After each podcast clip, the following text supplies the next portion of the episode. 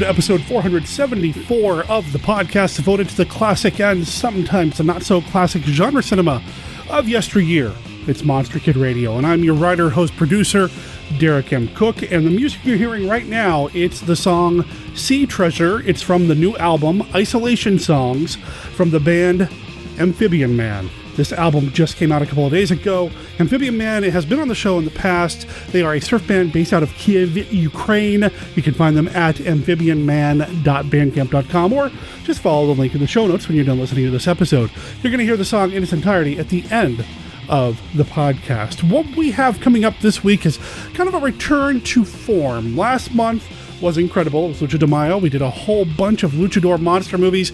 Now we're going to get back to doing uh, non-luchador stuff, and we're going to tap into the filmography of one of my favorite filmmakers. We're going to be talking about a Val Lewton film this week. We're talking about the movie Isle of the Dead. Val Lewton, Boris Karloff, you cannot go wrong. And I am joined by returning guest Paul McComas. Paul and I are going to talk a little bit about the movie. We're going to talk about Val Lewton, probably talk a little bit about Karloff. It's a fun conversation. We're going to talk a little bit about what Paul has been up to lately. I think you're going to enjoy the conversation. Also, of course, we have Kenny's look at Famous Monsters of Filmland. That'll be coming up here as well. Before we get to the rest of the show, just a special announcement. The Social Distance Saturday screenings are continuing. They've been a lot of fun so far, and I don't think they're going to be anything but even more fun in the future. This weekend is the Social Distance Saturday That Wouldn't Die, and that's happening on Saturday at twitch dot t v slash monster kid radio. It starts at eleven a.m. Pacific. That is when the pre-show begins, and then slightly after twelve or so, we start the movies with live chat.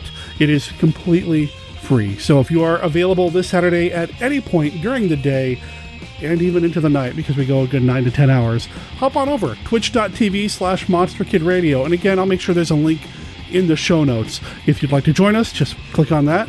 Follow along. You don't have to chat it up, but you're encouraged to do so. I can tell you right now that some of the movies that you're going to be seeing this weekend are The Screaming Skull, Cave Women on Mars, The Brain That Wouldn't Die. You're going to see an episode of One Step Beyond, at least one chapter of the serial The Crimson Ghost, Dracula A D twenty fifteen, A Coffin for Black Phantom, and well, who knows what else. I'm sure we're going to be playing at least two rounds of the Classic Five throughout the day, and there will be an opportunity for you to win your very own bride. You'll have to tune in on Saturday to know exactly what that's all about. So I look forward to seeing you there. Like I said, it's totally free, and it's totally fun. Okay, that's happening this weekend. The rest of the show, though, that's happening right now.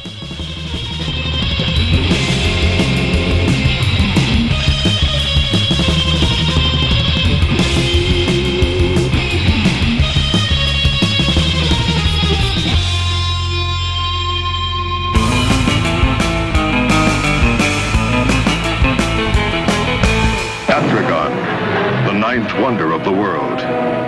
Atragon, an earth mover. A flying fortress. A submarine. Atragon, technology's newest, fights all the powers of black magic.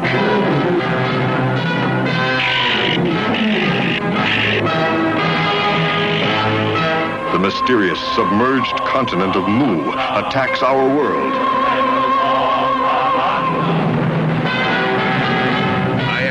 Number twenty-three of the Mu Empire. This earthquake is not accidental. Terror panics civilization. As cataclysmic forces clash, Atragon in color. Terror strikes as the Obi Man brings doom to a city of beautiful girls. Naked Evil plus the Gorilla Gang. It's a new high in screaming terror on your local theater screen for the year's top terror horror hits. Be sure to see Naked Evil and the Gorilla Gang now. Program rated R.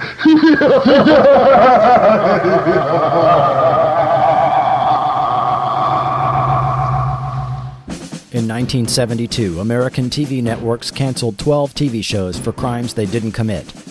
These shows were promptly forgotten by the public and faded into obscurity. Today, Chris Cooling researches these shows for a podcast. If there's a T V show that no one else remembers, and if you have earbuds, maybe you can listen to Forgotten T V.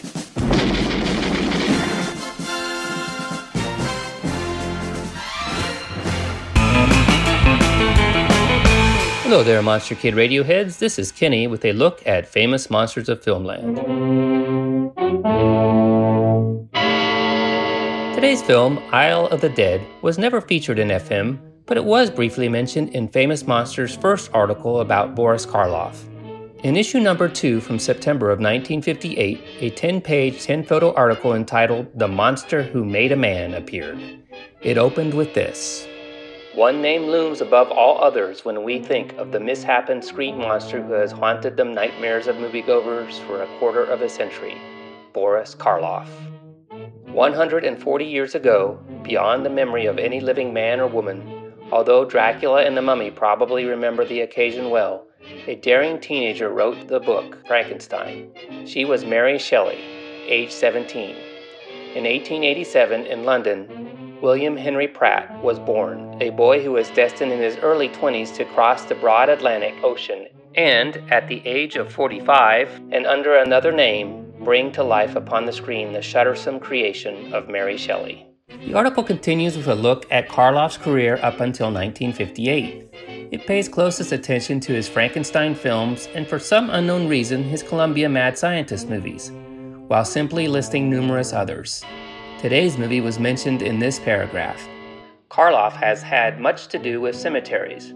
Remember the Body Snatchers, the Robert Louis Stevenson story where he was a grave robber, and the eerie Isle of the Dead, and one of his latest, Voodoo Island? The article concludes with a look at two horror anthologies that bear his name and a preview of films coming in the future. That is all for this week's look at Famous Monsters. We will have more next time. Till then, this is Kenny for M K R saying adios.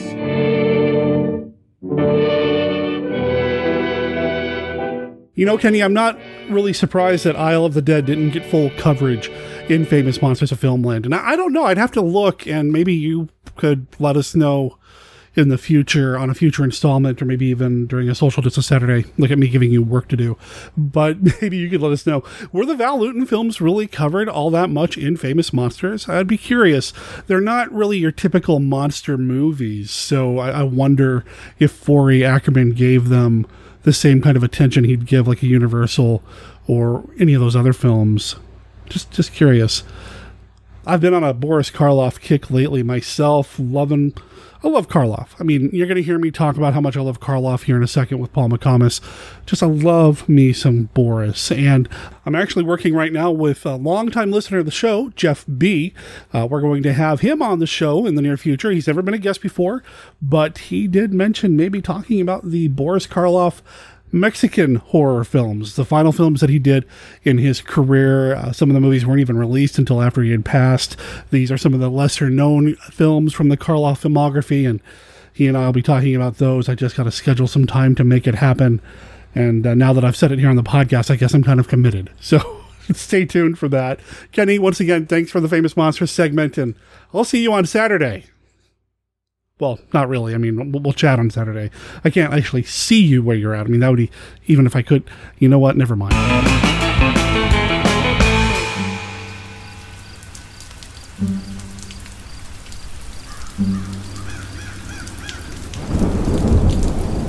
Good evening, Monster Kids. This is the Count. I'm here with some friends to tell you about our favorite board and card game podcast. It's Go Forth and Game.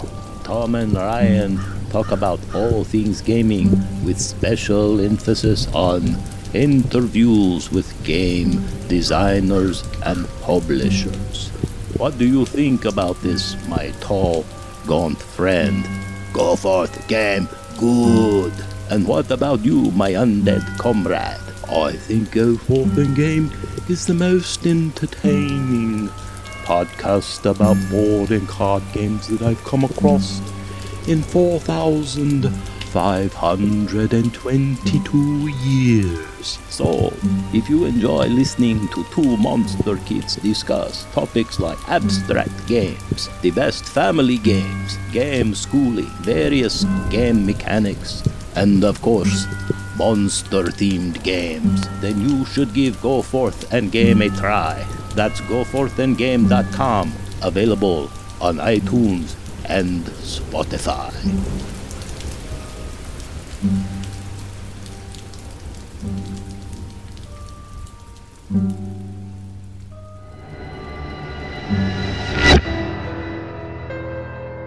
Imagine the world around you is nothing but an illusion. Creatures of legend wage endless wars between shadow and light, but you never see it.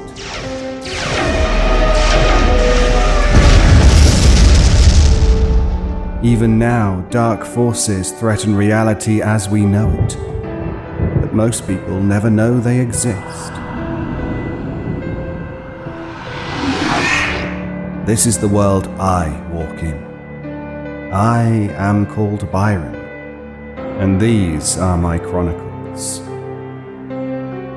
The Byron Chronicles, available at eric bosby presents dot com, iTunes, Stitcher, and everywhere else podcasts are available.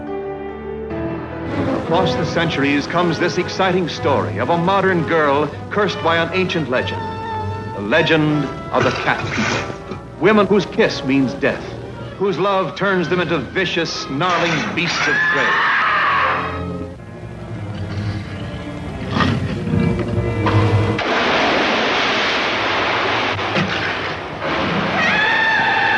I've been followed by something that was not human, something that attempted to take my life. I believe that was the cat form of Irena. Why should she wish to harm you? Because I'm in love with her husband. It's shut, Val. Just a minute ago, it was open.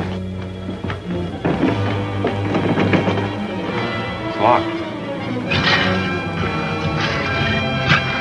Leave us, Irena.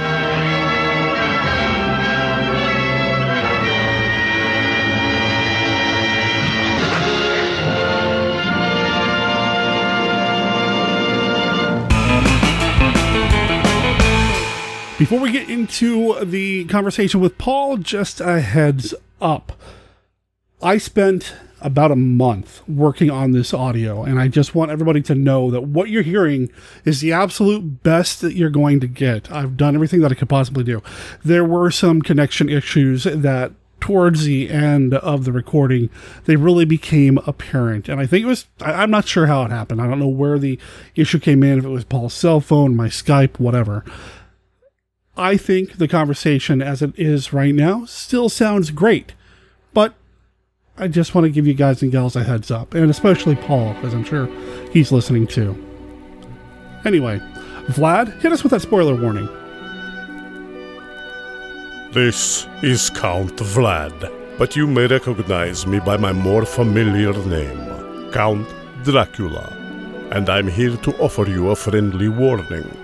Derek and his guests often get excited, and occasionally this results in revealing key plot points of the movies they're discussing.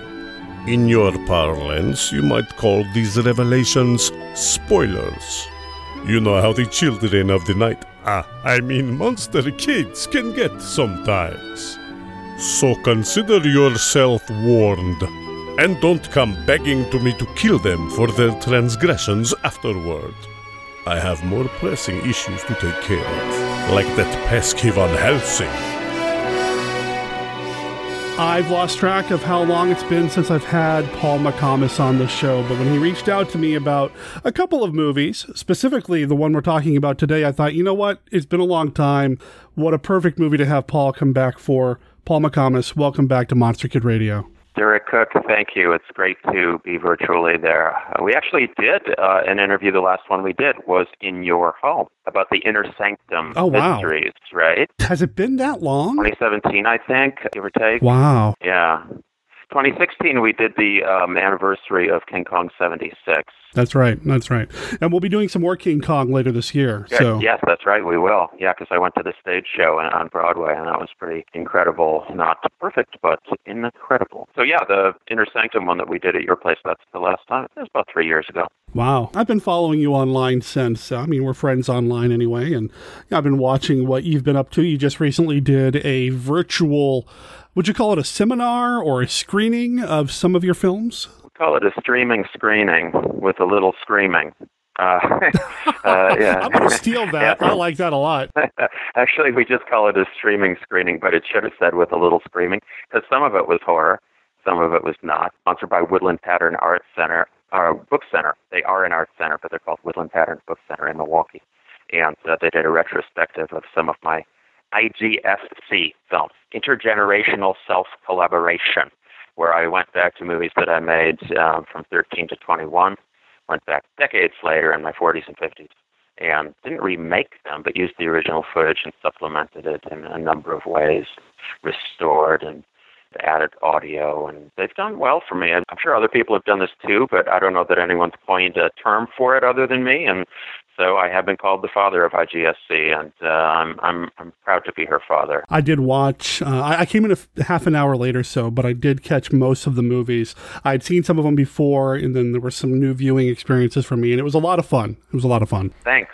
People in about a week. Let's say by that mid-May, if they go to woodland pattern dot org uh, and search a little bit, they'll be able to find an archive of the one hour and fifty minute full uh, streaming screening with. Screaming, uh, which is back and forth between uh, I intro one of the films, we watch it, and then I give some commentary, and there was a talk. Excellent. Well, I'll keep an eye out for that, too, and as soon as that's available, I'll make sure there are links in the show notes. Great. So people can check them out, because we, we like it when Monster Kids do good, and those were good films, so it'll be fun to watch. Thank you very much. Appreciate it. I've been following your career, too, and um, continue to be glad that you continue to get the kind of recognition and acclaim that you and the show. Well... Let's not get too crazy, but thank you. Now that we've slathered each other in syrup, uh, where do we go? Right? Oh, to, to the Isle of the, the Dead, I believe. Is that where we're heading? We're, we're going to head to the Isle of the Dead. You know, I haven't talked about Val Lewton enough on this podcast. I am a huge fan of Val Lewton, and I don't know if it's like this for you, but for me... every time I watch a Val Lewton film, that one becomes my favorite Val Lewton film. It doesn't matter. You know, I watched The Leopard Man. That one becomes my favorite. Oh, I watched The Zombie. Then that one's my favorite. You know, I just I keep going over. I just I love them all. But yeah, they just seem to be so affecting. Yeah, sure. There's a contagion um, to them, not unlike the septicemic plague that, that Isle of the Dead concerns. But no, my favorite always will be I Walked with a Zombie. You and I did a segment on that many years ago. Uh, I think early in, in the life of M K R. Uh, we talked about some of the socio-racial going on in there and how it was ahead of its time in a lot of ways. It remains my favorite, probably followed by Cat People and Curse of the Cat People in that order. Uh, objectively speaking, I look at Isle of the Dead and I put it pretty much in the middle of the pack of nine, but uh, I feel a real affection for it. I, I remember very well the first time I saw it, and it, it continues to haunt me, uh, the atmospherics of it, are, and... Uh, It's one of the bleakest films this side of The Creature Walks Among Us. Uh, if you're feeling bad about the state of the world, it may not be the, the movie to watch, so this may not be the best time for it. Or, depending on your personality, it's the perfect time for it, because you'll nod your head and right. say, yep, yep, that's about it. Uh, There's a little bit of catharsis there. Yeah, yeah. Creature Walks Among Us has a bleaker view of humanity, and Isle of the Dead, there are yeah. some decent people for whom you can root. And listeners, you just found out the key to making sure that you get invited back to Monster Kid Radio. You just mentioned one of the Creature from the Black Lagoon films, and you're in. So right. there you go. I'm sorry it wasn't an Agar film. That would have made me a weekly appearer on Monster Kid Radio. The sequel to an Agar. I-, I love Creature Walks Among Us. It's underrated. But anyway... It's all new. The Creature Walks Among Us, more terrifying in human form. Striking at the heart of the city with inhuman fury.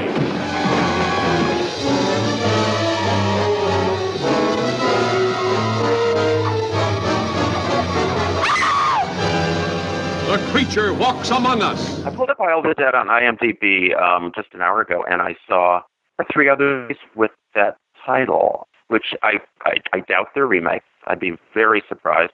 nineteen eighty-three, twenty sixteen, and twenty eighteen.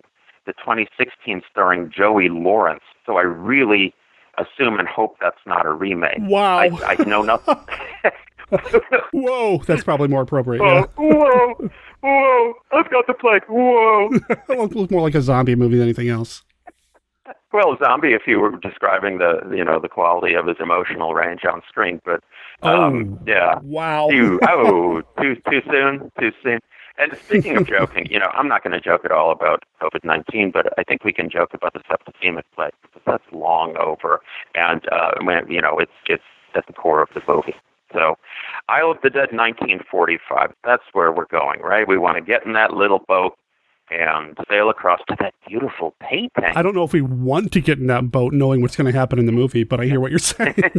We shouldn't get in. I know what happens, and we should stay exactly where we are. Although, maybe not. I mean, the plague obviously is running amok on the war fields and the battlefield uh, as well as on the island. I'm fascinated by how this movie kind of came together, the way Val Lewton looked at that painting and mm-hmm. used it for inspiration for I Walk with a Zombie, of course, but then also for this film. Yeah. And that painting, Isle of the Dead, I'm fascinated by that, that there's more than one version of it. Right. Do you know much about the painting and the background of all that?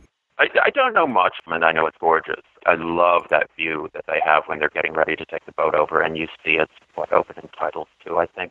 Mm-hmm. It's not a map painting, and it doesn't have to be a map because they're not searching anyone into it. Mm-hmm. Uh, it's, it's so evocative. Yeah. It sounds like a place that you would like to visit and know you shouldn't, and, and that's maybe the experience of what the horror movie, isn't it? I know I shouldn't, but I want to, and so here we go. Yeah, I love it. That painting has inspired so many different pieces of artwork and, and, yeah. and uh, music over the years. So to see it represented here in this Val Lewton film, it's just neat to have that kind of connective tissue to all these other amazing pieces of artwork and drama and, and paintings and, and yeah. such over the years. Uh, one more thing about the painting, Derek. Have you seen it in color?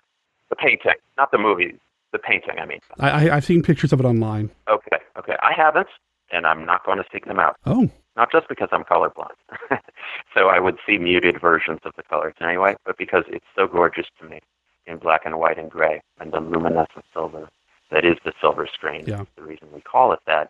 I don't want to see it in color. It would look garish to me. This movie, Isle of the Dead, it had to be in black and white. And the painting, to my mind, has to be in black and white. That's just one colorblind man's opinion. Hey, I'm colorblind too, so I totally understand. I don't see all the vibrancy sometimes either. Uh, I have seen it in color, but you're right. There's just something more rich and evocative about it being in black and white. But then I'm also very against colorizing anything in black and white. Oh, my God. Oh, my God, yeah. yeah. Um, and maybe you feel this way too. I, I would assume more colorblind people Than, than regular seeing people. As much as I love many, many color films, I prefer the black and white and gray and silver palette, mm-hmm. generally speaking. Me too.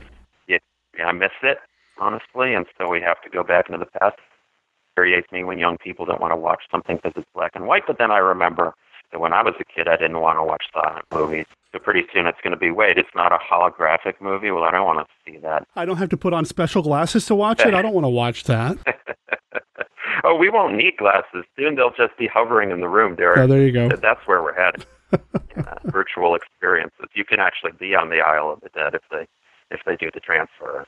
You can get the trident in your chest if you want. If you want. I don't know if I'd want to hang out with those characters too long. Uh, yeah, some of them. Some, some of, of them. Yeah. Can we talk Karloff? I'm, I'm a huge fan. I, I mean, I don't say yeah. this very often anymore, but back when I started the podcast, I used to say that this is, you know, the podcast where Karloff is king, and I do believe that Karloff is one of the, you know, the saints of Monster Kid Radio, so to speak. I'm fascinated by his work, his life story, everything that he's done, and when he connected with Val Lewton, man, you can just see the enthusiasm, yeah. the life kind of come back into him when it comes to doing these genre films, because he's kind of getting burned out on it for a while. Yeah, well, what happened with Lewton and R K O is that they were giving him a chance to do something different, and certainly less of a monster genre. There aren't monsters in the Lewtons or the Lewton Tourneurs or the Lewton Robesons, for that matter. This was the first of Mark Robeson. It was his directorial debut in the uh, Lewton thriller canon, mm-hmm. and I think Karloff saw a lot of meaty roles in those scripts. He must have been pretty enthusiastic when he saw the script for Isle of the Dead. I call his character an anti-villain. He's not good enough to be an anti-hero. He is an anti-villain. And that kind of gray uh, is, you know, speaking as an actor, I can say that kind of gray is much more fulfilling and exciting to sink your teeth into than, um, well, you know, on the one extreme, you've got a terrible movie like Titanic, a terrible screenplay, and Leo, his character can do no wrong. Everything he says and does is perfect. And then you've got in character, and everything he says and does is terrible, and I'm not going to cry. Uh, you can't make me cry when that's the that's what passes for characterization. But the grays, I mean, uh, you know I love Harley Quinn, and there's an anti-villain slash anti-hero who does some appalling things, but you can't help but root for her. Even Joker uh, in the latest incarnation, an anti-villain of sorts, segueing into a full-on villain, but taking you along for the ride. So, yeah, Karloff, General Nicholas Pherides. There's a lot of bad things about him, but there's a few good things about him too, wouldn't you say? I, I would think so. And just like every villain or anti-villain, he doesn't think what he's doing is wrong. I mean, he is living up to these ideals that he set up for himself as a soldier, as a yeah. as as a, a man of authority. He's got to take care of his troops, his people, his country, his land, right. his cause.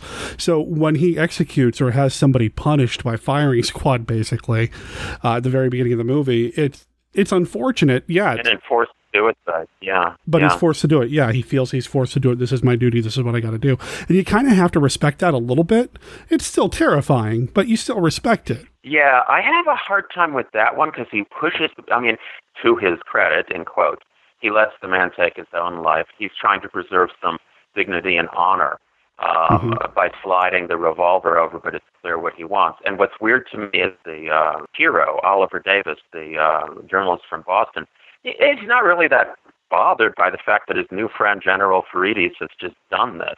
I mean, he says a couple of things about it, and then basically they're going off to take a little trip to the island together. It's like they're going to the bar, and that's really hard for me to take as um, belonging to a sympathetic character. Yeah, it's hard to justify his forcing suicide upon a soldier. Um, we all make mistakes, come on. But uh, yeah, if he repeats like a litany, no one, no one may leave the island. No one may leave the island. No one may leave the island. I'm afraid you'll have to make an exception in my case, General. I'm traveling on urgent business for my government. No one may leave the island. And he is within his rights to say that. He is the general of the ongoing war. And there is plague on the island, and he can't have his soldiers and his countrymen potentially infected. So I, I'm with him on that. And he's pulled into the superstition. I mean, it's, it, the potential for that is there for him from the start. But uh, you know that it's the influence of uh, Madame Kira. Uh, that takes him there. Let's notice that the very first thing that happens in the film is he washes his hands. Yeah. General Pherides washes his hands, which is a loaded image. It refers to the plague, uh, which looks very different through our eyes today than it has looked to me at any other time I've watched this film, for obvious reasons. But the other meaning of the hand washing is the kind of Pontius Pilate hand washing. I'm condemning a man, oh. and I wash my hands of this. This isn't my fault. Okay. Uh, what I'm about to do. Yeah. Huh. Yeah. So it's a close-up of the hands pulled to show Karloff, pulled back further to show the man who's about to take his own life. Uh, and Karloff doesn't, he doesn't blink, you know, uh, he justifies it and says, hey, that was my friend. I think I wanted to do that. So he washes his hands. Wow. Yeah, that's not something I picked up on. About Karloff's war? No, about the... Uh, the, the yeah. The, well, that's yeah. why I'm here. Derek, that's why I make the big bucks for these these... Okay. Is that how yeah. that works? Thank you for instituting that new two hundred dollars per interview policy. Free one out there should. No, no, no. Dude, we can't put that out there, man. No. I'll have to edit that out, Paul. Come no, on. I'm not kidding. Yeah, yeah, or you can leave it in as a joke. It's a joke, people. It's a joke. It's more like three hundred dollars. We do but... this because we love yep. We do this because we love you, okay? And we love the movies and we love Derek. No, we That's love the what. films, man. These movies and Val Lewton. Yeah. So Karloff's the watchdog. That's his job. Yeah, and that's his nickname. That's what they call him. Yeah. Yeah, that's right. And and he is not going to that island until the, the hot wind blows and kills the fleas. And that's his job. And he does it. He does it till his dying moment. The film, for me, it's interesting to watch the film with Karloff as the central, I don't know, the, the, the guy we're going to hang around with for the rest of the movie, because we get to see his descent into this belief in the supernatural, what's going on with the superstition, and he ultimately succumbs to some things. And it's fascinating for me to watch yeah. that movie through his eyes. There are other things happening on the island, of course, and there are scenes that he's not involved with. One of my favorite scenes has nothing to do with Karloff, but it's really interesting to watch his descent. And it's just Karloff acting his heart's out. Yeah. He, he's really pulling out all the stops, and it's obvious to see the, the rejuvenated Karloff with Lewton here. Uh, yep. He's just so good. Yes. You can see that performance start to pivot, mm-hmm. not in a really obvious way that would be the mark of a lesser actor, but in a subtle way. We see a general who's completely in control all the way through until he sees that his wife's body is stolen from her tomb. And it's right about there where we start to see the change in General Pherides, I feel like, and then Madame Kira, whether she means to or not, doesn't really help when she keeps telling uh, at least the general that there's a Vovorlica among them.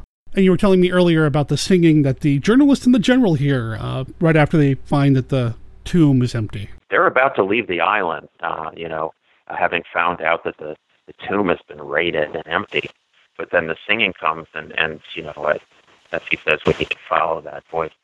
There's a shading to his performance that, uh, to my eyes, uh, starts right about there. In terms of Madame Kira, you know, I, I have this thing that I've been propagating or promulgating for some years now called the Triple M, the midpoint movie moment. Okay. Where I'd say that halfway through any visual narrative, it doesn't apply so well to, to short stories, novels, and the like, but dramatic television and uh, fiction films. You go to the halfway mark, you're going to find that pivotal moment. Everything preceding it has led up to it. Everything that follows is a result of it. You know, it's just like the hero's journey in that a writer uh, doesn't have to have it pinned up to the bulletin board next to the word processor and make it happen. It just happens because, you know, Jung would say it's it's a part of us. Uh, a storyteller tells the hero's journey more often than not, or some variation on it. Uh, it, it inserts into cinematic visual narrative the midpoint movie moment. And what it is here, you guys can check on this if you want, seventy-one thirty-six, and you will find General feeds the fire for Hermes, which right there shows that he's starting to turn away from a scientific approach to something more spiritual. And there's Kira. She laughs, she mocks him, and he convinces him about the Vovorlica. He doesn't say, okay, I'm convinced, but you can tell from the look on his face and what he does next that she has finally turned him. And it's right in the center. And then everything changes. And I think a lesser actor wouldn't have been able to communicate that to us in such a way. I'm always touting how much I love Bela Lugosi here on the show, and whenever somebody talks about Lugosi versus Karloff, I go to the Lugosi side. However, Lugosi couldn't have done this. Nobody could have done this the way Karloff did. Yeah, and Karloff couldn't have done Igor. And oh, sure. Donna. So, but we don't expect them um, to. As much range as an actor has. I mean, I, I think Julianne Moore and Paul Giamatti might have been able to do Igor because they've got more range than anyone I've ever seen. But, um, you know, by and large, even the great actors like Karloff and Lugosi, they, they have their strengths. Mm-hmm. And they're generally cast towards their strengths, unlike Tom Cruise in the Anne Rice adaptation, uh, uh, Vampire, uh-huh. New Orleans Vampire. I think that was the name of it, Crazy New Orleans Vampire Party with Tom Cruise. It's, it's, I thought it was called Vampires Anonymous, where they just kind of sit around. It's like, hi, I'm a vampire. Oh, hi. You know, yeah, anyway. Interview with the movie star vampire, I believe, was the actual. Okay, okay. But, uh, so anyway, yeah, Karloff, uh, yeah, he's got the chops for this role and then some. And he, he holds the movie. Um, he overshadows most everyone else. There's some fine supporting performances in there, and I, I like Ellen Ju a lot as the uh, the uh, she's billed interestingly ahead of uh, Mark Kramer as Oliver Davis, the kind of uh, somewhat generic hero, but but she is one of these typically strong Luton female protagonists, like um, the co-worker in Cat People, and in Curse of the Cat People, same character. Now she's a married mother, and like the lead in I Walk with a Zombie, the point of view character. It's fairly rare to have a point of view character who was female in a feature film. Rebecca did it, and, and some others, but in, in horror especially, or anything like, or I guess I don't really think of I Walk with a Zombie as a straight-on horror movie. Right. Tragic, supernatural romance, but, but she is a point of view character um, with voiceover for the first half. When the voiceover disappears at the halfway point, that's kind of a signal that things are out of control. It's not being narrated. But we talked about that. You know, this era specifically, well, anything, you know, in, in this era or previously, or even since, really, to have that strong female lead, uh, the like you said, the viewpoint character, the one taking us through the story. That's one of the things that I really like about the Val Lewton films is that the women really are fully developed, fully realized characters. They're not just props to be, you know, chased around by the men or whatever. They they really are the ones that are kind of pushing things forward. And without them, there is no story. And that's one of the things I really respect about the Lewton films. And I think part of it has to do with the fact that his screenwriter was female. I mean, I'm sure that probably helped. Ardell Ray. I wonder if she was related to Faye. Probably not. That would be interesting. That would be fascinating. R K O. I mean, yeah. They're both working for R K O, so it's possible. Um, and Ardell worked with uh, Kurt Siodmak on the beautiful screenplay for I Walked, Walked with a Zombie. Yeah. So Lewton knew who to hire as directors and as writers. You know, to get me started on on how incredible Jacques Tourneur is. That's for another conversation. Um, you can see his impact on Ropeston, though Ropeston is, he does a fine job here. He's not the director that, that Jacques Tourneur is, and I wish Tourneur had directed Isle of the Dead. But back to uh, Alan Jew as Thea, Thea, whose name means divinity, you know, and she mm-hmm. she is the force of good mistaken for the force of bad, as often happens, not just but in life. I mean, she's a Christ figure in that sense, the divinity that is called a curse, and the goal is to execute her, essentially, for Madame Kira and, and also ultimately for the general. Um, she's going to be sacrificed uh, for our sins, as it were. But she stands up to General right away, not afraid, and then, you know, every step of the way, she's super strong. Even though she's told, no, you have to stay here while we menfolk go out and deal with this. I would bring her out there because she's probably going to handle it better.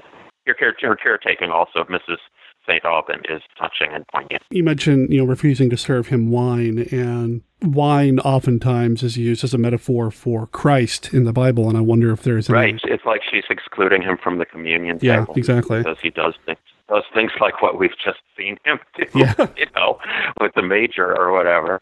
Um, she recognizes evil when she sees it. And again, I'm going to say it's not unmitigated evil. Yeah.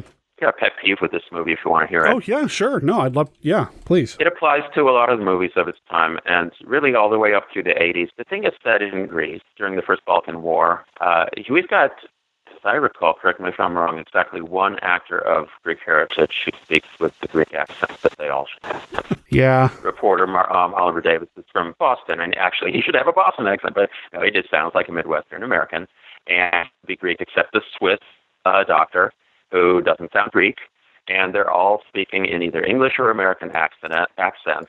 Now, wait a second. Okay, we've got the Cockney guy who dies first, right? Sure, sure. Right, I forgot about him. Robin, mm-hmm. yeah. And these Saint uh, Albans are supposed to be from England, I believe. So I, I spoke too generally, but the Greek characters should be speaking with Greek accents. And more recently, an actor will tackle that more often than not. And so some of the atmosphere of it, which otherwise is so effective, I think is laundered by having actors speaking with American and English accents in cases where they're supposed to be Greek. I recognize that right off the bat. And I love Karloff. I mean, I adore his voice. I'd listen to that man read anything. I mean, I know it's stereotypical to say, you know, listen to him read the phone book, but I really would. But sounding like a Greek general, he does not. And yeah, that was, that no. was a, it was a little bit of a stretch, but you know, you just kind of have to accept that with some of these older films, I feel like. You're right. Yeah, they did. Yeah, it's just yes, it is a convention. Yeah. yeah. But but it is something that has gotten better over the years. All the Universal horror movies that were supposed to take place in some version of Austro-Germany, you know, Frankenstein and so forth. And I would give Karloff a waiver in uh, Isle of the Dead. He's being cast for his star power and just power and to some extent for that great voice um, and the accent that we love. But the others, you know, uh, maybe find either actors um, who speak Greek, actors who can fake the Greek accent. Honestly, any good actor um, with a little time and, and uh, little dialogue coaching is part of your job. Yeah. You know, Kevin Costner should have should have done it for uh, Princess Thieves. Robin Hood, Princess Thieves should have learned how to do an English accent. But actually, the story on that is that, the, that they were planning for him to to do. They shot the whole thing, and then he was going to go back and foley his lines and dub his lines in um, after working with the dialogue coach. Oh, I didn't know that. Studio rushed the uh, studio rushed the movie out and he didn't. I did not realize they were planning to have him not go back really. in and redo it. Interesting. Right. It's not a, a case of pure ineptitude like uh, Keanu Reeves in uh, Francis Ford Coppola's Dracula, um, where, you know, Keanu Reeves is an Englishman. And so it, you can see him remembering he's supposed to be British right at the end of each line. Nina, I would like to accompany you to the castle, but I can't. Yeah. Um, all right. Here comes all the mail from... From the Keanu Reeves. Yeah. Please send your emails to Paul at. No, no I agree. And there was a younger Keanu. I feel like these days he might try something a little different. But anyway. Uh, uh, okay. So uh, Karloff doesn't sound Greek, but still cool. Still good to listen to. I'm, oh, I'm yeah. trying to get us back on track. He's wonderful. He's commanding until he isn't. And that's the great uh, thing is watching him lose control. He's every bit the general until.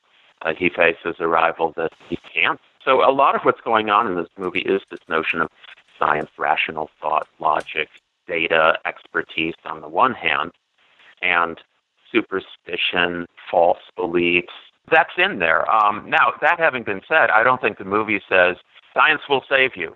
Uh, it says, hey, you're going to die either way. I think, honestly, it's a reasonably healthy outlook to see that death is a part of life, the last part specifically, but that, that you know, there is no escape. And what is the line? Fight death all your days and die knowing you know nothing. That acknowledgement of ignorance is the beginning of wisdom. You've met my wife, and uh, you know, she's been on the show in the past. We were out uh, before all this started happening, and we had to stay at home and all that. We were out at the grocery store one day, and she was wearing a T-shirt. It's you know, it's in this nice, pretty font, and you know, it's happy, cheery colors, and it just says, "Someday we're all going to die." And, uh, and an older woman stopped and just stopped and asked her, "You know, why would you wear a shirt like that?" And Brenda just said, "Because it's true."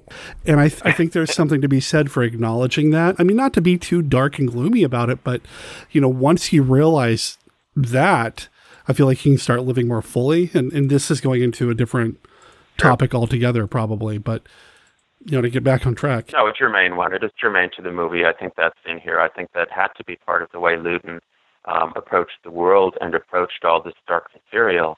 There's light in this dark material, just as there's silver luminescence, some silver screen luminescence, and the darkest stuff in this and the tourneurs. And by the way, there is something worse than death. Oliver, uh, the journalist, he says, there is something here more dangerous. And to take it into today, I'd say there's something more dangerous than covid nineteen. And it's this the mismanagement sure, of sure. a plague. Um, there is something much worse than the plague, and it's hatred, and it's a lack of compassion, a lack of empathy, a lack of altruism. Yeah. You know, he's right. Um, uh, the journalist is right. There is something much worse than death. By the way, you shouldn't watch this as a model for how to acquit yourself during the covid nineteen um, pandemic. Right? No. There's very little social distancing going on. And two of the survivors spark a romance over the course of the film and uh, do some passionate kissing, and they survive. So this is not meant to be a guidebook. You can wash your hands all you want, but if you're you know sticking your tongue down someone's throat, it's probably... Uh, Uh, it's going to turn off. So you're saying making out with my wife isn't going to you know do me any favors. Got it. I want to comment one more thing about the, the inevitability of death and, and what Val Lewton was facing and that sort of thing. Yeah. His career up until this point, he'd been stuck with R K O, and he'd been given assurances and promises, and, and he'd been led on that he was going to get to do bigger and better things. He was going to get away from this small B-movie unit. He was going to do bigger productions. The one time he did get to do a bigger production, it got severely cut down in the editing room, and hardly anybody remembers the movie now. It wasn't a genre film at all. So... I felt like maybe Lewton was yeah. exorcising some of his feelings of being stuck, the inevitability of being stuck in this mold that he just kind of got stuck there. He wasn't able to move on. No matter what he did, he kept getting yeah. held back by R K O. So I wonder if some of that kind of leaches into the film too, which makes me enjoy it even more, knowing more about what happened with Val Lewton and his career with R K O and what was going on there. I think Karloff and Lewton were good for each other in that regard, though, because they both kind of energized each other. They had a lot in common. They were both immigrants to America who went into the pictures, and they were both cultured men, intellectuals with a deep appreciation of the arts. Before R K O, I, I think, you know, we would have to ask um, Lewton's son, who I think is still alive. He had it even worse for Selznick. So at least he got to produce at R K O, which he had not done before. Right. You look up on IMDb, his producing credits start with Cat People, and he had a hit first time out of the day. Isle of the Dead was not. It barely made its budget back, but, but Cat People was. And uh, he was given a chance partway through to do uh, a little uh, more A-budget stuff, but they wouldn't let him take his people with him. And, and uh, he was a good man who was not going to, you know, um, go after the brass ring at the expense of some of the folks on whom he had relied for for uh, his, his first years in yep. Hollywood. You know, even though he ran into, you know, everyone runs into it. You can listen to what Sterling had to say about C B S and the sponsors, you know, and uh, they didn't want him to say anything at all controversial. And so, yeah, he ran into stuff from R K O, but I think that relatively speaking, he had freedom in being a producer and in working so closely with uh, Siodmak and, and Ardell Ray and the others on those scripts supposedly he did final polishes on every script. Sure, yeah. Uh, in the case of the Tourneurs, and the Tourneur did the same, and so I'm going to guess on the, in the case of the Tourneurs, the, the ones that he did together, uh, that they did together, probably um, they were both putting their final imprint on what uh, you know, Fiona and, and Ray had written. Mm-hmm. Yeah, he ran into those Hollywood frustrations, but he had, if not free reign, then freer reign than he'd had as the story editor himself, and apparently um, took for granted and, and, and didn't give credit where credit was due. I mentioned earlier one of my favorite scenes in this film had nothing to do with Karloff, and it, it has to do with right. the two men talking by the altar. You know, the man of science versus the man of faith. It just... Mm-hmm. Right. When those two start talking back and forth, and earlier in the film too, when they make the bet, you know, is science going to cure us, or is it going to be me praying to Hermes? Th- those scenes really strike a chord with me. Th- there's something about those scenes that just kind yeah. of resonate with me. I've always appreciated when you have a film that deals with something that could be supernatural or superstition, and you have those two forces kind of sparking against each other as everybody's trying to deal with what's going on. And to see it in this film, again, it's just some of my favorite moments in the movie. Granted, one of those scenes ends with them making a bet and shaking hands and then realizing, oh, wait, we weren't supposed to touch. You know, it's like, oh, whoops. Correct me if I'm wrong. I think that that's Doctor Albrecht, Doctor Drossos, the physician, right? They make the bet? I believe so, yeah. Yeah, and so um, they're both men of science. Um, and, and what Albrecht, the archaeologist, says essentially is, well, what can it hurt?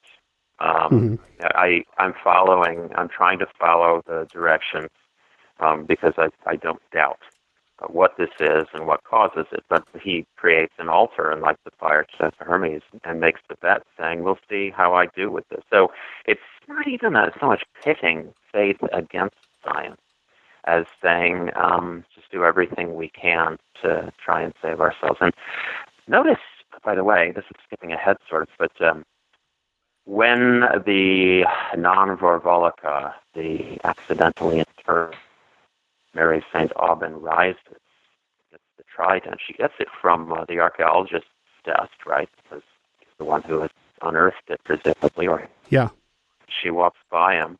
She kills the two people who have been threatening her young ward, the two people who have been spreading the superstition and who want to kill Portia. She kills first uh, Madame Kira, the prime mover, and then she goes into the room and waits, kind of in the background. Sia has no idea, but she's waiting for the general.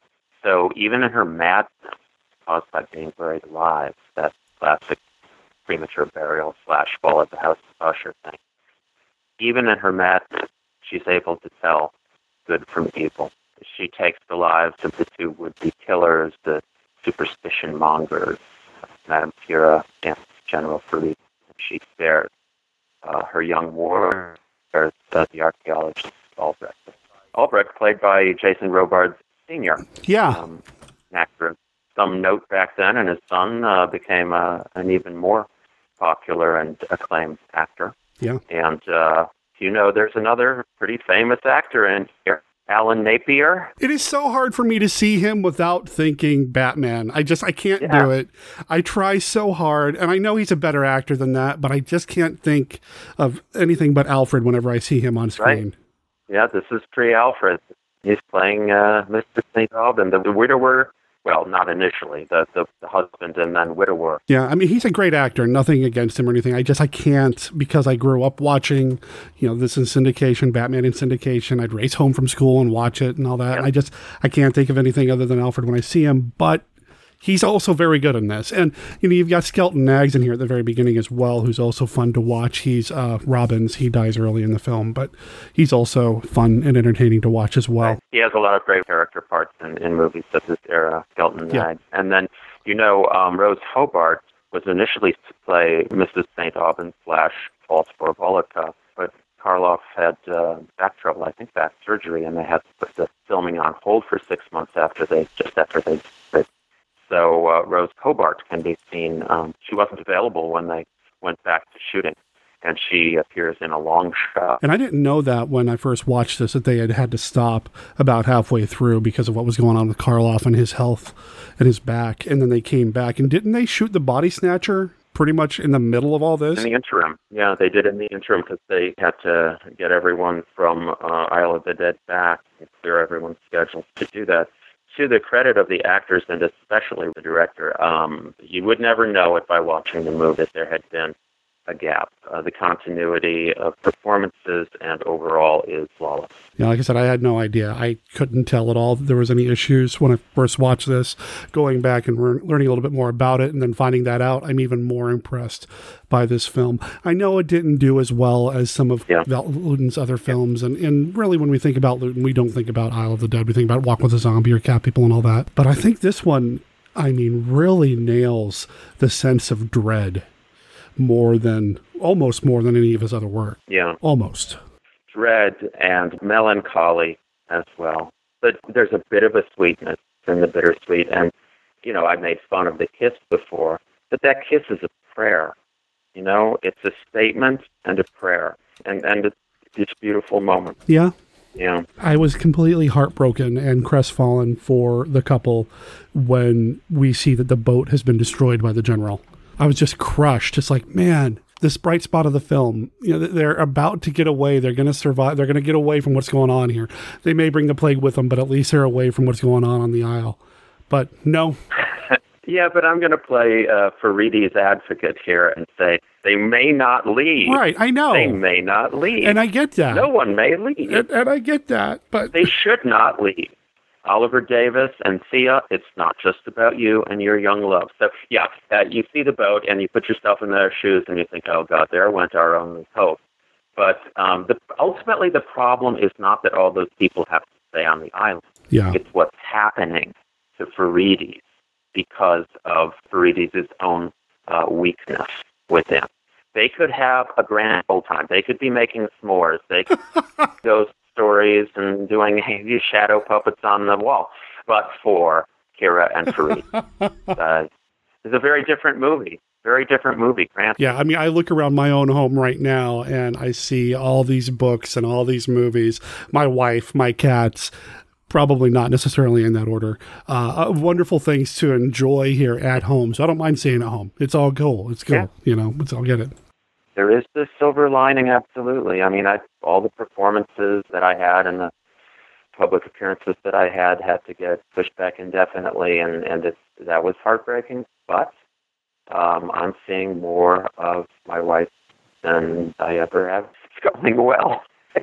Not perfectly, but well. Uh, these are the proving grounds. We're all living on the proving grounds. Good people become better. Bad people, they become worse. Same goes with relationships, because the proving grounds, you know, forces the issue. And that takes us back to Isle of the Dead. We see that Pherides, ultimately, he's not a good person, because when the crisis hits, it brings out the worst in him rather than the best. Whereas someone like Thea, you know, just absolutely glows amidst this. So does the archaeologist. So does the doctor. You know, uh, so did the Saint Aubin. Um, and to the extent that Missus Saint Aubin, it does not bring out the best in her. It's not her fault. So yeah, here we are at a time when uh, we have the potential. You know, maybe that's maybe that's the, the great usefulness of this particular movie at this particular moment. We can watch it and see that crisis of this kind of pandemic can bring out the best in us or bring out the worst in us. And does it?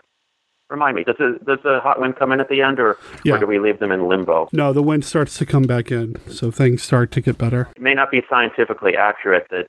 Because that's not only people there who were touching mouths to each other um, that we know of, at least, um, are the ones who survived. I'm not, again, don't watch it for uh, advice on, on the technical part of how to of how to acquit yourself during a during a plague, but in terms of how to be as a person yeah. and how to be in relationship with others and how to caretake others, as we see a couple of, of examples of. You know, Oliver, before he is in love with Thea, he's to protect her throughout as best he can. Thea is taking care of um, Missus Saint Aubin. The doctor is trying to take care of everyone. And those people all live. The caretakers live. The only one who doesn't is Missus Saint Aubin. Now, they don't all die of the plague, right? I mean, they're not all the same cause of death. One, two, three. The first three succumb to septicemic plague. Mm-hmm. Number four, Missus Aubin is thought to have it. but ultimately her cause of death right at the end is going to be kind of a accident slash suicide. Mm-hmm. Oh, wait, I left out the guy who shoots himself. Okay, so there's that. And then the last two, Kira and the General, are killed by, you know, let's say they're killed by the Robolica, because from their point of view, they are. Yeah. Right? Yep. Yeah. And so when, when Pherides, he, he's worried at the end about the Robolica, and And Oliver has the decency and the goodness to play along, essentially, as Pherides is dying. And frankly, with the death of the two who believed in Robolica, that is the death of Robolica. The only people left on the island are good people who won't be pointing the finger at someone else for a pandemic that is no one's fault. All in all, I recommend this movie. If people haven't seen it yet, I, I think it's something that is very relevant for what's going on now. That said, it's also an enjoyable film in that it's very well shot. The performances are amazingly well done. I love the music in this. The score is fantastic. Yeah, it just looks gorgeous. That isle, if not for what's going on with Karloff's character in the plague, I'd love to hang out there. I'd love to visit. Yeah, I would tour it. It's got a lot more than just a message, you know? I'm sorry, did you just say that you would tour the isle? Is that what you just said? I would tour the island. Yeah, not during plague time, but I would tour it. It's pretty cool looking. And that kind of leads me to some of these sequences toward the end that are um, evocative of the walk with the zombie, and I walked with the zombie, and of the uh, walk through Central Park and the swimming pool scene in Cat People. Yeah. Because there's no dialogue. Oh, you're right. They hardly use any dialogue there. It's so sparse. Sparingly. Yeah. Much more sparingly than in, say, the Universal Horror Films, where it's off the wall to wall. Turneur, Luton, uh, Robeson, they knew when not to uh, play music on the soundtrack. We hear the dripping of water, I believe, on the top of the coffin. And uh, those those shots of the resurrected Missus Saint Aubin in her long flowing nightgown. And those are the moments when it really becomes kind of the most Luton-esque, or at least the most sure. Bernurian. And they don't work as well as their correlates in the other movie, but they take us into the neighborhood. And not being like the Universal films, which I adore, don't get me wrong. Yeah. I mean, I think everybody knows that. But not being like those films was something that Lewton was very aware of. He did not want to make those kinds of movies. Right. So it was a very intentional choice, and a, a very good choice. Yes. Because it really brings a, a different sense of... Man, I don't know what the word would be, but there's just a different feel that you don't get in the Universal movies. I love the Universal films. I love the music from those things, as over as the top as it sometimes gets. I love them, but there's just something a little bit more uh, or subtle at work. I think we're talking about things like implication and insinuation. Implication and insinuation. I like that. I like that a lot. That, that's exactly it. Again, it just speaks to the mastery, I think, of Lewton, the ability he had to turn these images, or lack of images, into moving pieces of story, and just the, the mastery that he had over the art of cinema. I'm a Lewton fan through and through, and like I said at the beginning of this, this one's my favorite Lewton film right now because it's the most recent I watched. I have not watched a Lewton film that I have disliked, so he just happens to have that effect on me. This conversation with Paul was recorded before Lucha de Mayo, which means I've been sitting on it for a little while, which means that since then, the entire video of Paul's presentation with the Woodland Pattern Book Center has been made available online through YouTube. You can go to the Woodland Pattern Book Center's YouTube channel and look up Paul McComas Screening, or just follow the link in the show notes. It's about two hours of Paul presenting these films that he did when he was a kid and then coming back to them and kind of doing the intergenerational thing. It's pretty cool stuff. I love watching these older movies, these home movies done by monster kids or first generation monster kids. You get to see a lot of that in what Paul did back then and what he's doing now by adding to it with sound and new dialogue and maybe even recutting things a little bit here and there. It's fun. So again, link in the show notes. Paul, thank you for doing the show and making those movies available to all of us monster kids to check out. And yeah, in the conversation you did hear, Paul and I talk about King Kong. That will be the next thing we talk about later this year, so stay tuned for that. Paul, thanks again, man.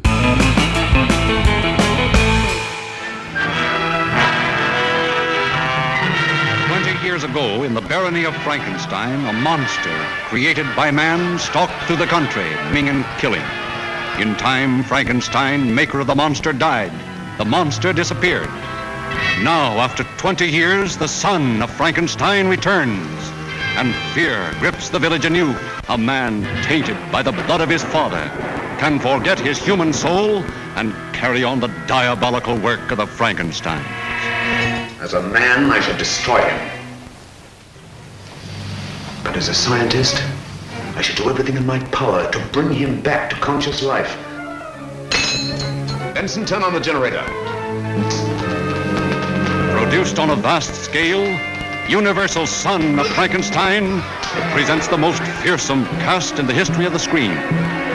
Basil Rathbone. In his heart, warm human emotions. In his mind, the monster mania. It's alive. Alive, you mean? Yes, alive, but alive. I thought you said our experiments... I know, I know. I too thought that we failed, but we haven't. I've actually seen it walk. Karloff, rising from the past to spread new terror. Lugosi, sinister, mysterious, evil. You see that? They hanged me once. Lionel Atwill, grim hatred in his blood.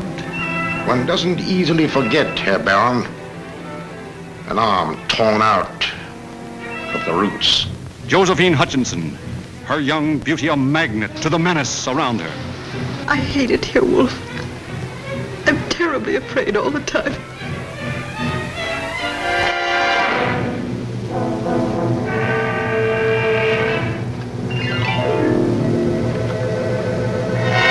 By heaven, I think you're a worse fiend than your father. Where is this monster? Where is he? I'll stay by your side until you confess. And if you don't, I'll feed you to the villagers.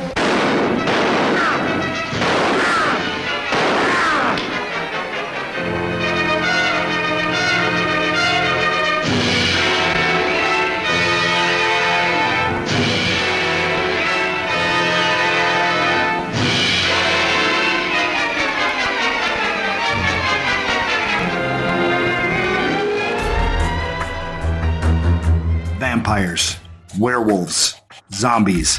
Yes, these things are real, but fortunately for those of us who can afford him, so is Mark Temple. And he's good. Real good. He's a former F B I agent turned freelancer with the knowledge and skills to eliminate your monster problems. And his rates are negotiable. Monster Hunter for Hire, the first volume of the Supernatural Solutions, the Mark Temple Case Files, is now available in both ebook and paperback. Go to tinyurl.com slash monsterhuntertemple to buy your copy of Derek M. Cook's latest book. Read about Mark Temple, the experienced professional now available to rid you of your supernatural, ghoulish, and monstrous pests. That's tinyurl.com slash monsterhuntertemple. And don't worry, Mark Temple is discreet.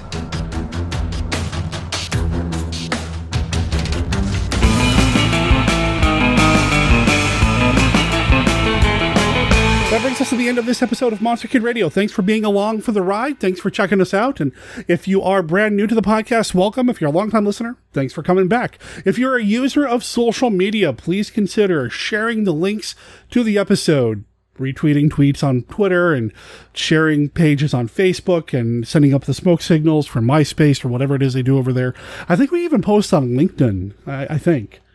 Anyway, spread the word. Let people know about us. And you can send them to monster kid radio dot net because that's where you are going to find everything that you need to know about Monster Kid Radio between episodes. The links to Paul's screenings that he did at the Woodland Pattern Book Center, that's going to be there, as well as links to everything else we've talked about here on the show. And our contact information is there as well. You can always email us at monsterkidradio at gmail dot com, or you can call and leave us a voicemail by calling five oh three, four seven nine, five six five seven.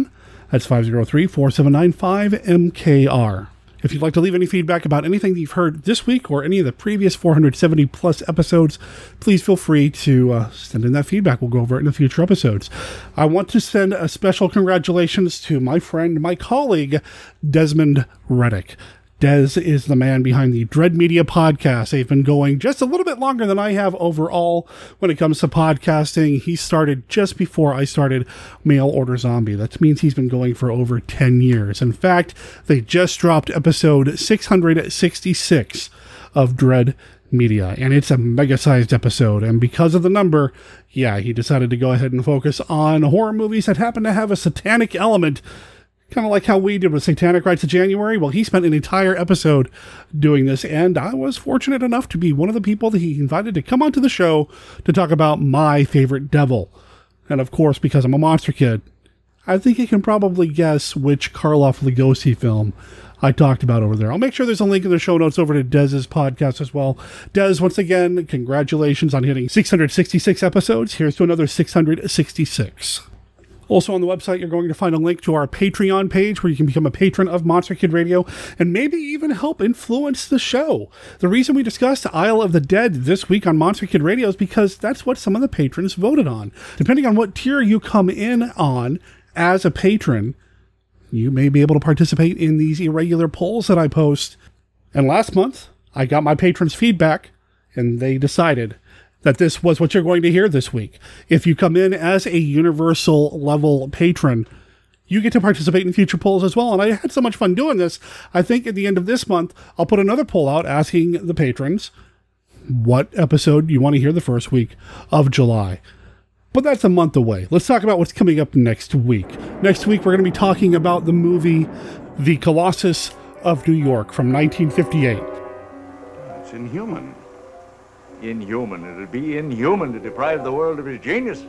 With your knowledge of automation, you can help him to live again. Fantastic are the implications of this story today as men delve ever closer to the secrets of eternity. This story of a human mind and emotions encased in a steel colossus without a soul. That isn't just an abstract intellect. It's a brain that remembers and feels and suffers. Do you think for one minute he can continue to exist when he's been deprived of everything he's ever known or loved? Impelled by an overwhelming lust for revenge against the world that remade him in this inhuman mold, unchecked by any barrier of man or nature, running wild in a terrifying orgy of destruction. Had a great time talking about this movie with my friend Todd Brown from The Haunted Cinema. So you'll want to come back for that. And then just as kind of a heads up to maybe tease you a little bit, the week after that, we're having Anthony Wendell come back to the show, and we're going to be talking about the movie Atragon. And what the heck, I'll tell you the week after that, we're going to be talking about the movie Bride of the Gorilla with our friend Tom Greganis, who's never been on the show before. It'll be a first-time appearance for him. And then at that point, we're into July, so back to the whole universal tier patron on Patreon thing. Before signing off, again, a reminder about this Saturday's, the Social Distance Saturday That Wouldn't Die screening from eleven a.m. till probably nine thirty, ten o'clock p.m. Pacific. Come in to twitch.tv slash Monster Kid Radio and join the fun. Chat it up with your fellow Monster Kids as you watch some awesome monster movies. I've been having a blast putting these things together, and I hope that translates through the internet and the tubes and the video and the chats and the Twitches and everything else to where you guys have as much fun watching the movie. You know what? We're just going to wrap up. Monster Kid Radio is a registered service mark of Monster Kid Radio, L L C. All original content of Monster Kid Radio by Monster Kid Radio, L L C is licensed under a Creative Commons Attribution, Non-Commercial, No Derivatives three point oh Unported License. The song Sea Treasure is copyright twenty twenty, Amphibian Man, which you can find over at amphibian man dot bandcamp dot com. It's part of their new digital album, Isolation Songs. You can pick it up for pretty much whatever. It's a name your price kind of thing. So go check them out. Let them know that Monster Kid Radio sent you. My name's Derek M. Cook. I'll talk to everybody next week. Ciao.